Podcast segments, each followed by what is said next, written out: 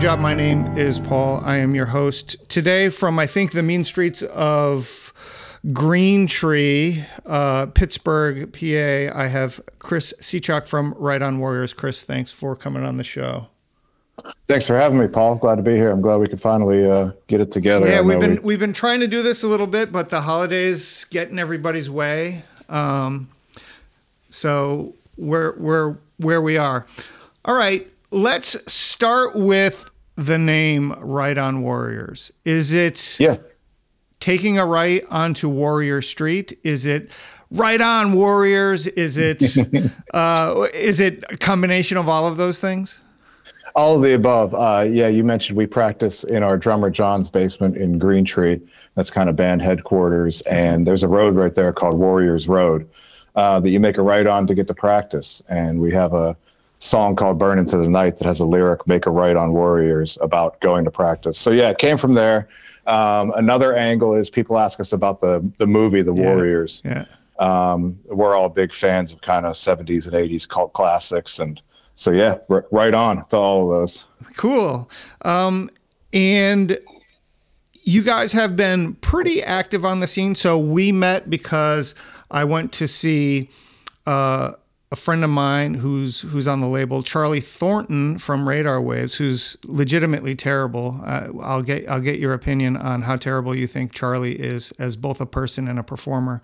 Um, but Yeah. I, I I met you guys. I saw you guys perform. Um, uh, where where was that now? Now I'm forgetting. Gre- Green Beacon in right. Greensburg. Right, the Green Beacon, which is which is a great venue. Um, Yes. and, and you guys were were like cool and normal, and you sounded great. So it was. uh, it's always nice to to meet new people on the scene um, that I hadn't heard about before. You know, so and, Yeah. and that's kind of what you want, right? As a band, you want new people getting exposed to your music, right? Oh, absolutely. Uh, and th- thanks for saying we're normal. Um, I appreciate that. But uh, yeah, that was a fun night. How's Charlie doing?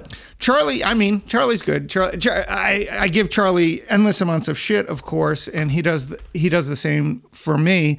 Um, but are you oh, are you are you comfortable playing like that was a pretty eclectic night, right? So there was Charlie doing acoustic, and then the the guy doing like solo electric guitar stuff and singing like punk rock songs. Are you cool with just doing whatever?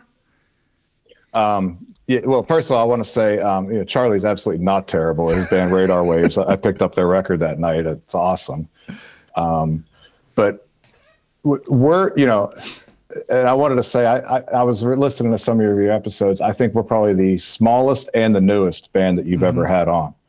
Um, and I think because of those two things, uh, you know, we're appreciative and we're still in the, the stage now. And maybe we'll, hopefully we'll all be, always be in the stage where we're, uh, very appreciative to anybody who wants to give us a shot to play. And we, you know, unless somebody's traveling out of town or something, we, you know, we try to say yes to things. Right. So if it's a, a hip hop night or if it's a metal night, you guys are comfortable that you're you're able to to bring it regardless of what other bands are on there. Yeah. Um, you know, we're playing like a reggae rock thing coming up. Um, our first show actually ever was at the Green Beacon. Um, shout out to Phil there. He's awesome. He gave us our first shot, but it was a metal night and it was actually billed as heavy metal night. And we were like, uh oh, because that's not, not really what we do. Um, I think we got some guitar solos that have a little Right. Iron Maiden in them, but Right. Yeah, no, I mean, and that night uh, that I met you, yeah, a couple of uh, acoustic or, or solo, you know, Tony Pickles, um, right. Tony Pickles. you know, awesome uh, and really funny. Um, but you know, that's cool with me. And I personally, I grew up going to shows kind of out in that area, and um, it was always a mixed bag, and it was always, you know, when you're a teenager going to all ages shows. Um, and even today, you know, maybe a, a metal band uh, affects you a certain way, or, or a hip hop act, or whatever it is. So um, we're fine with that. Right. So you mentioned that you're relatively new on the scene. Uh, why this band? Why now? What gets you guys together? Yeah, well, we're all really old, so we're, we're new and really old. Um, it- it- and we've all known each other forever. Um, Monica, our bass player, and I. Um, it- well, let me back up. Monica, our bass player, and John, our drummer, are brother and sister. Okay. And I grew up with them. Um, Monica is married to Jim, our lead singer. Okay. Um, so, and and before I grew up with them, I grew up in the same little housing uh, plan with our lead guitar player Matt. So we've all known each other forever Okay. ar- around Western PA. Um, and we'd played in like Monica and I had played in a in a punk band in the '90s in Pittsburgh that nobody's heard of, but we played, you know, basement show in South Oakland. We played at Club Laga. Um, Jim, our singer, was in bands in Pittsburgh. Um, I want to say like 2000s, 2010s era. Um, and you know, look, I think as probably is the theme in a lot of your of your conversations. Uh, life intervenes, not always in a bad way, but people have other you know th- things they're drawn to Right. in life and, and in growing up. And um, I think we always played, and then as a band, we started playing together like long before the pandemic. Um, and I think one we were ready to kind of say like, hey, maybe we should record or we should get out and play shows right when the pandemic hit. And then everything was closed, so we just kept playing and playing. Like the the only people I saw outside of the people I live with, I think for like three years, were people I play in a band with.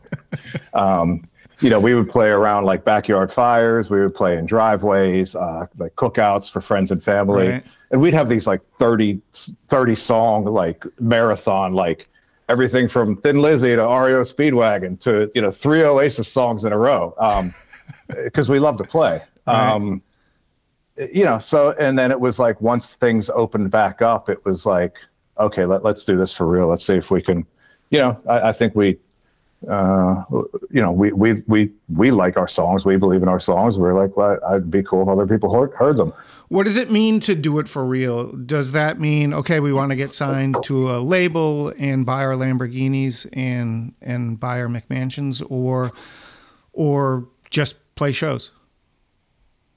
Yeah when i said do it for real i mean like we'd always heard what our songs kind of sounded like but we wanted to hear what they really sounded like so um, you know we recorded um, our album that we self-released at mr small's recording studio Okay. uh, in the north side Yeah. um, with Nate Campese, who was awesome. So shout out to Nate and shout out to Larry Luther, who mastered it. Um, and then it was like, wow, these are real songs now. Like I always had an idea in my head what they sounded like, but at practice, it's like a million uh, echoes and your ears ringing and you don't really know. Or you hear somebody's like iPhone recording of it from a driveway and it's like, uh, I don't know. I guess it sounds okay. So that's what doing it for real is. And, and you know, honestly, getting out and, and uh, like that night, you know, meeting people like you and Charlie and um, the headliner that night when I met you was the band God's Green Apples, who, um, you know, we might be around the same age, but I, when I was in high school, I, I saw them play and, you know, they were a lot better than every other high school band out in Westmoreland County. Right. And but I was like, like, holy crap, I'm playing with these guys whose, you know, seven inch I had in the 90s. Like, Right. right. That's cool. um, yeah, yeah. So that's uh, that's what I mean. It's you know, and, and we're having fun um, meeting people, making connections, um, and that's you know, maybe there's a ne- maybe there's a next phase of it where we record something else, or we can you know put put on a put, put on a show, quote unquote, or whatever. But we're still kind of, um, you know. uh, t- People, you know, sometimes ask us to play and we play, and that's kind of where we still are. do you still have rock star aspirations? You know, when we're when we're younger and we're getting into music and we want to play in bands, we all harbor those those dreams that sometimes we bury deep down, but we, we all want to play in front of a lot of people, right? That's that's the desire. And as you get older, a lot of that goes away, but it never goes away fully if we're being honest with ourselves, right? So if if Dave Grohl came up to us right now and said, "Here's a bunch of money, I'm going to sign you to the label." No one's going to turn that down. But that's not the same as thinking tomorrow I'm going to be a rock star. So where where are you personally and where's the band on that spectrum? Oh, totally. I mean, you know, I well, I, I'd say that I'm kind of of the age, and you probably are too. It used to be like the word rock star was like almost like kind of an insult, you know, to call somebody a rock. It was like what Kurt Cobain called Axl, you know. Right. Uh, and at some point along the line, it's like now it's used in like every context, like a you know a commercial for anything. It's like the person in sales is a rock star. Um, but at the same time, I remember being, you know, 15 or 16 and seeing Fugazi at Metropol and the place is absolutely packed and there's, you know, steam rising up because there's yeah. so much sweat and they're on stage just destroying it. Um, so, you know, uh, who wouldn't want to aspire to that? Right. But at the same time, the, the tickets were five or six dollars and they ticketed themselves because they could do that kind of thing. So it's really what your definition is, I think. Yeah. Yeah, cool.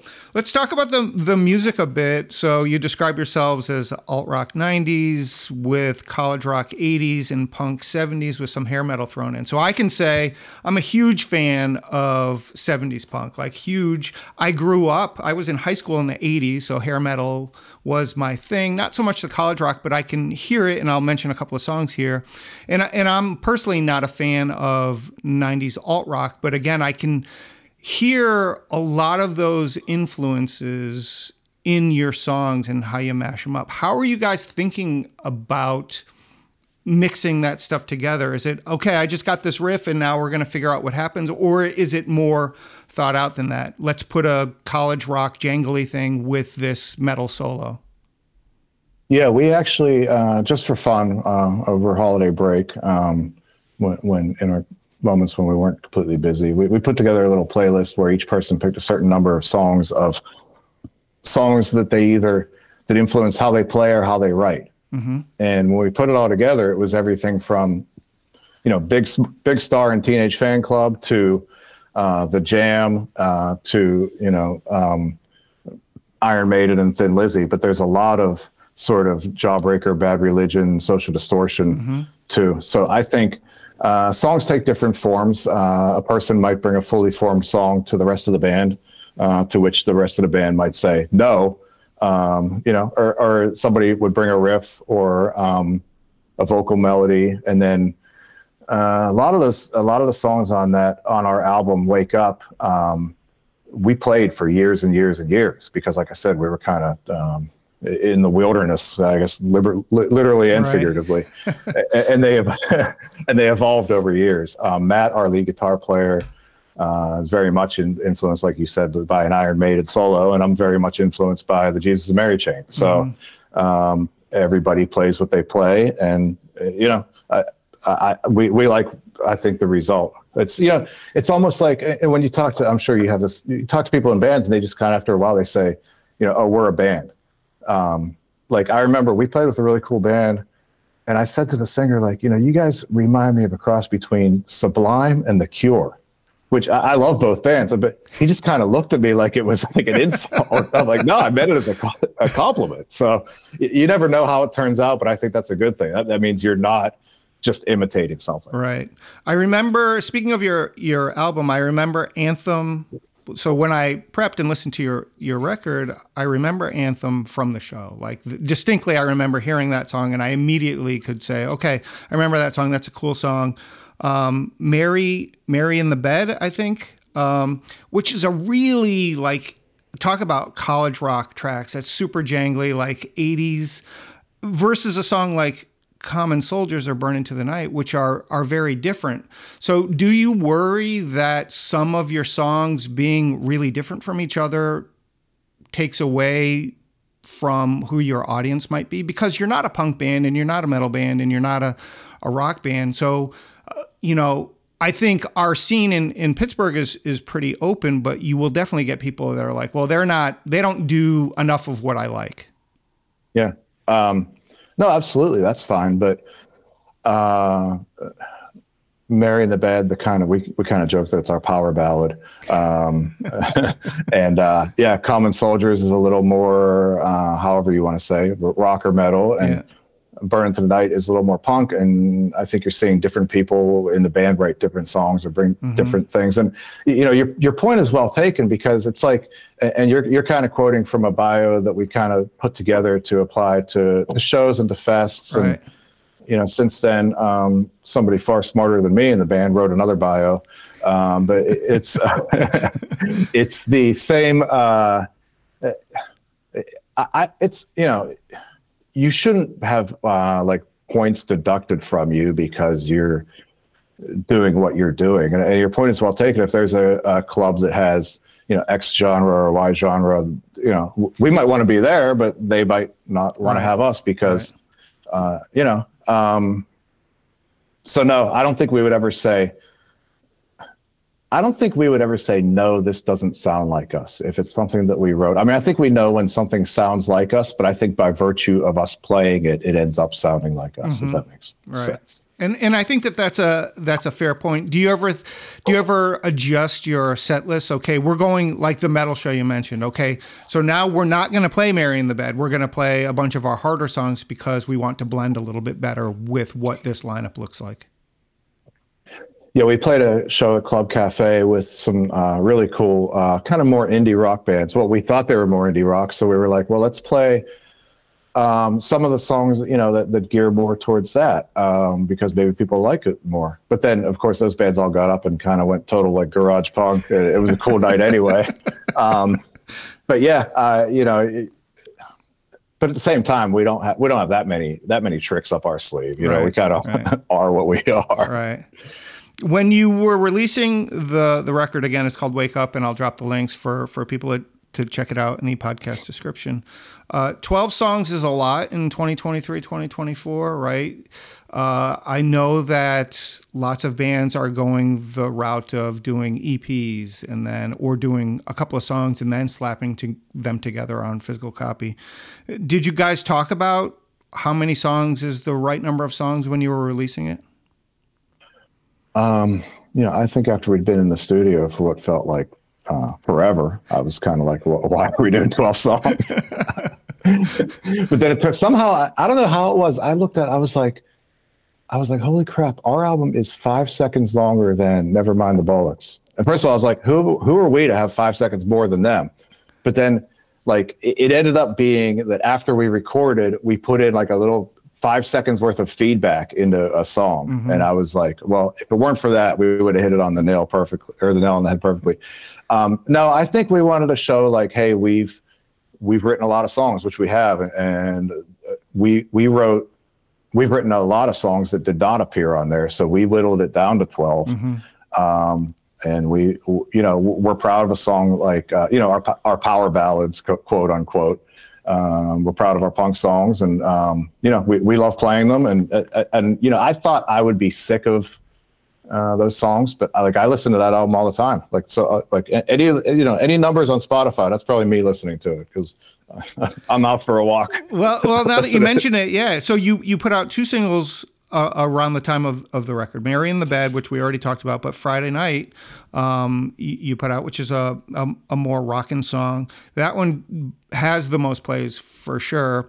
And if we say, okay, not all of those are, are you, what, what is it about that song that that made you choose it as a single? Why do you think that song is going to resonate with people more? Yeah. Um, and I didn't even pick which songs got chosen. I mean, I think we may we may have voted. and I said, you know what? We played "Burn Into the Night" first. Why don't we release it first? And everybody kind of looked at me like, "You're an idiot." Um, I, you know, Friday Night is actually a song that I mentioned that uh, our bass player Monica and I played in the band together in the '90s, mm-hmm. and uh, that was a song that that I had written. You know, God, 1997. Not that exact song, but. Right. Uh, you know, and, and I, I hesitate to mention this to you because I know your feelings, but it was actually a ska punk song. Um, but we didn't have horns, and I couldn't play ska, so I don't know what it was. But um, you know, it, it was like um, I've always liked bands like uh, you know Screeching Weasel and, mm-hmm. and kind of that end of things, yeah. and I was like, well, it, it's silly, you know, but there there's a value to that silliness. I mean, the, you know, the Ramones are the greatest band ever, and, and made you know, uh, something that's great art out of out of silliness. So, mm-hmm. yeah, you know, uh, I, but I, but I think what it is is once it's the number your number one on Spotify, that's the only one people are going to listen to, and that's why the numbers. people, I, I do definitely think that that becomes a closed loop, right? Okay, what's representative of this band? I'm going to listen to the song with with the with the most plays. Um, how do you get music? You're a, you're a new-ish band. How do you get music in front of people besides just playing shows and and hoping to make a few converts like myself? You know how how do you handle social media? Are you guys doing TikTok videos and are you doing shit like that? Um, I, will go back to my previous statement that we're all really old. Um, um, you know, it, like I, I, come from a day where uh, like uh, promotion was like a, a, flyer that somebody, you know, somebody had a Kinko's card and, and you were able to get flyers and put them on a pole. And I think of bands that I loved for years and never had an, any idea what they looked like. Mm-hmm. Um, so, but you know, I, I do get it. We, you know, that that's the way people communicate today. I'm not begrudging it. There's nothing, you know, inherently right or wrong about about anything. Um, we, you know, when something happens, I think we post it. Like we have a show announcement, we post it, mm-hmm. or uh, you know, a cool. Uh, there's this cool guy, John Ballistic, with this uh, sort of internet radio show that focuses on music from Pittsburgh. Mm-hmm. If he plays us, we post it. So basically, I think that's kind of the rule. After we played a show, we'll say, "Oh, here's a video. Here's a video of each band we played with. They all crushed it, you know, and here's mm-hmm. a link to the, their link and."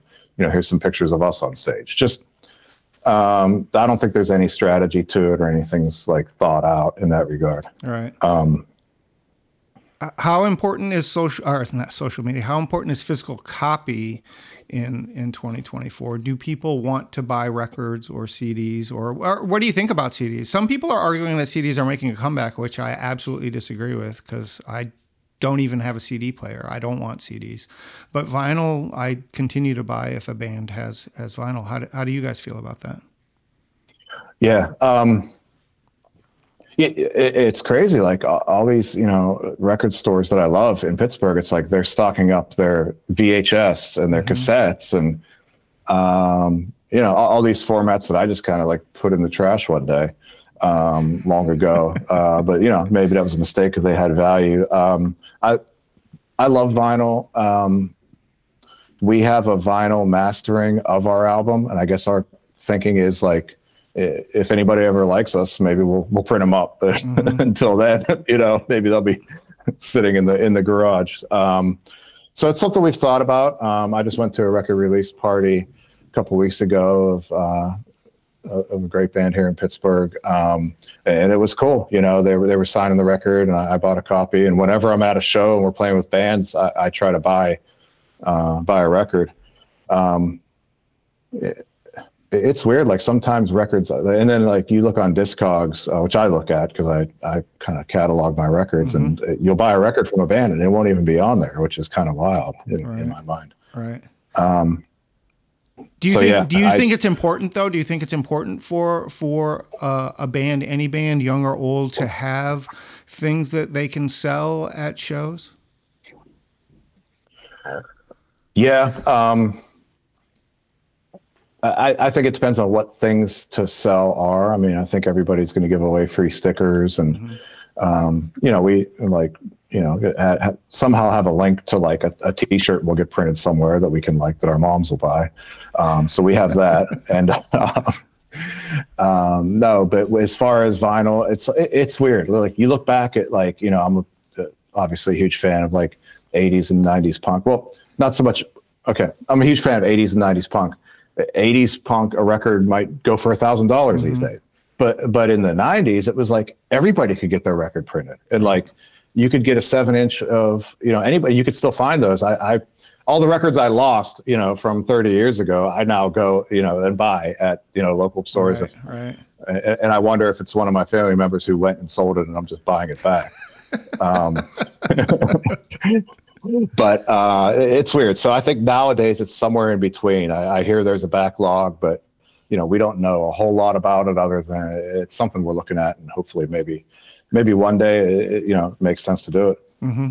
Speaking of your stickers, you have a QR code in your sticker. Uh, whose whose genius idea was it to do that?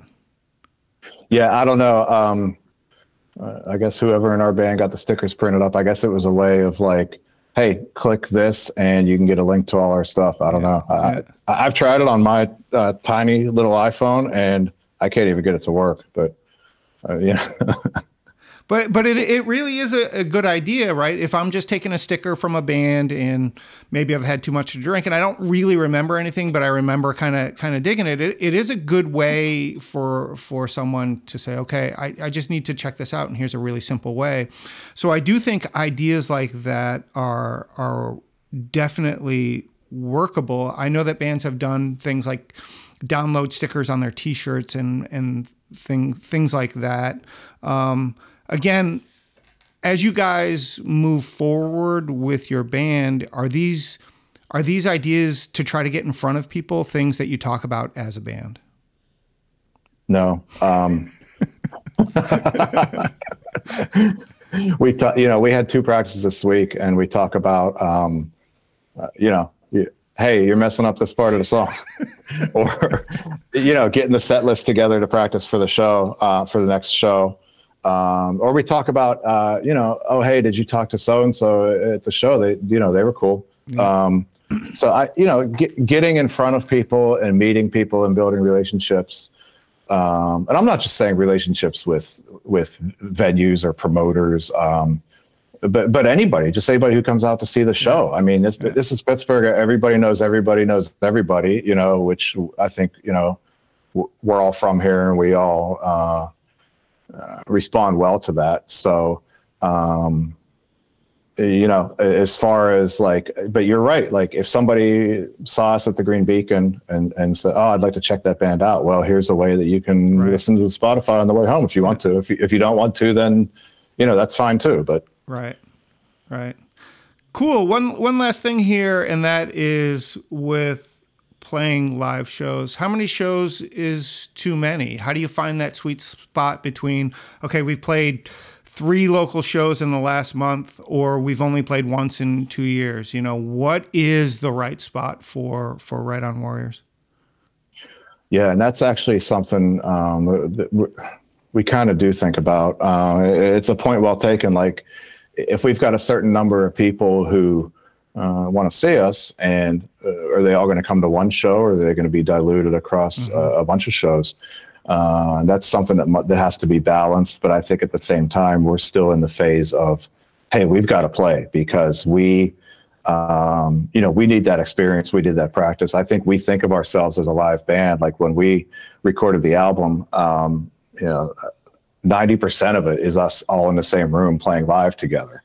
And we, uh, that, that's important to us. So I think we uh, are still in the phase where we need to, we need to play. We need to, um, I look at it this way: like if one day, uh, you know, I wanted to, we wanted to put on a, a benefit show, for example, and we just, you know, we have we have friends in a band who did a, who did like a uh, benefit, um, you know, to fight cancer. And we, we couldn't make the show, but we donated. But it's like, well, nobody's going to go to that. Nobody's going to do that if if they don't know your name, they mm-hmm. don't see. Um, so it's like, uh, and if you're not any good, um, now good is different to different people. I, I, love a lot of you know really sloppy garage rock that just totally kills. Um, you know, and I, I think you have to be good to be sloppy. But That's a different conversation. Um, so you, you know, I, yeah, I think there's a, a, a reason to get in front of people, but I think there's a reason to play shows. But uh, your point is well taken, especially if it's winter in Pittsburgh on, on a weeknight, like somebody, you know. are, are, you really going to call up your aunt and make her, you know, trek out to your show again? awesome. Awesome.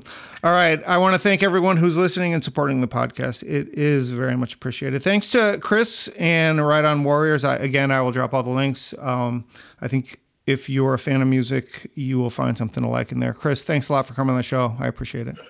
Thanks, Paul. One more thing. Congratulations on what 200 plus episodes thank now. Thank you. Thank you. That's yeah. awesome, man. Yeah. And we really appreciate you having us.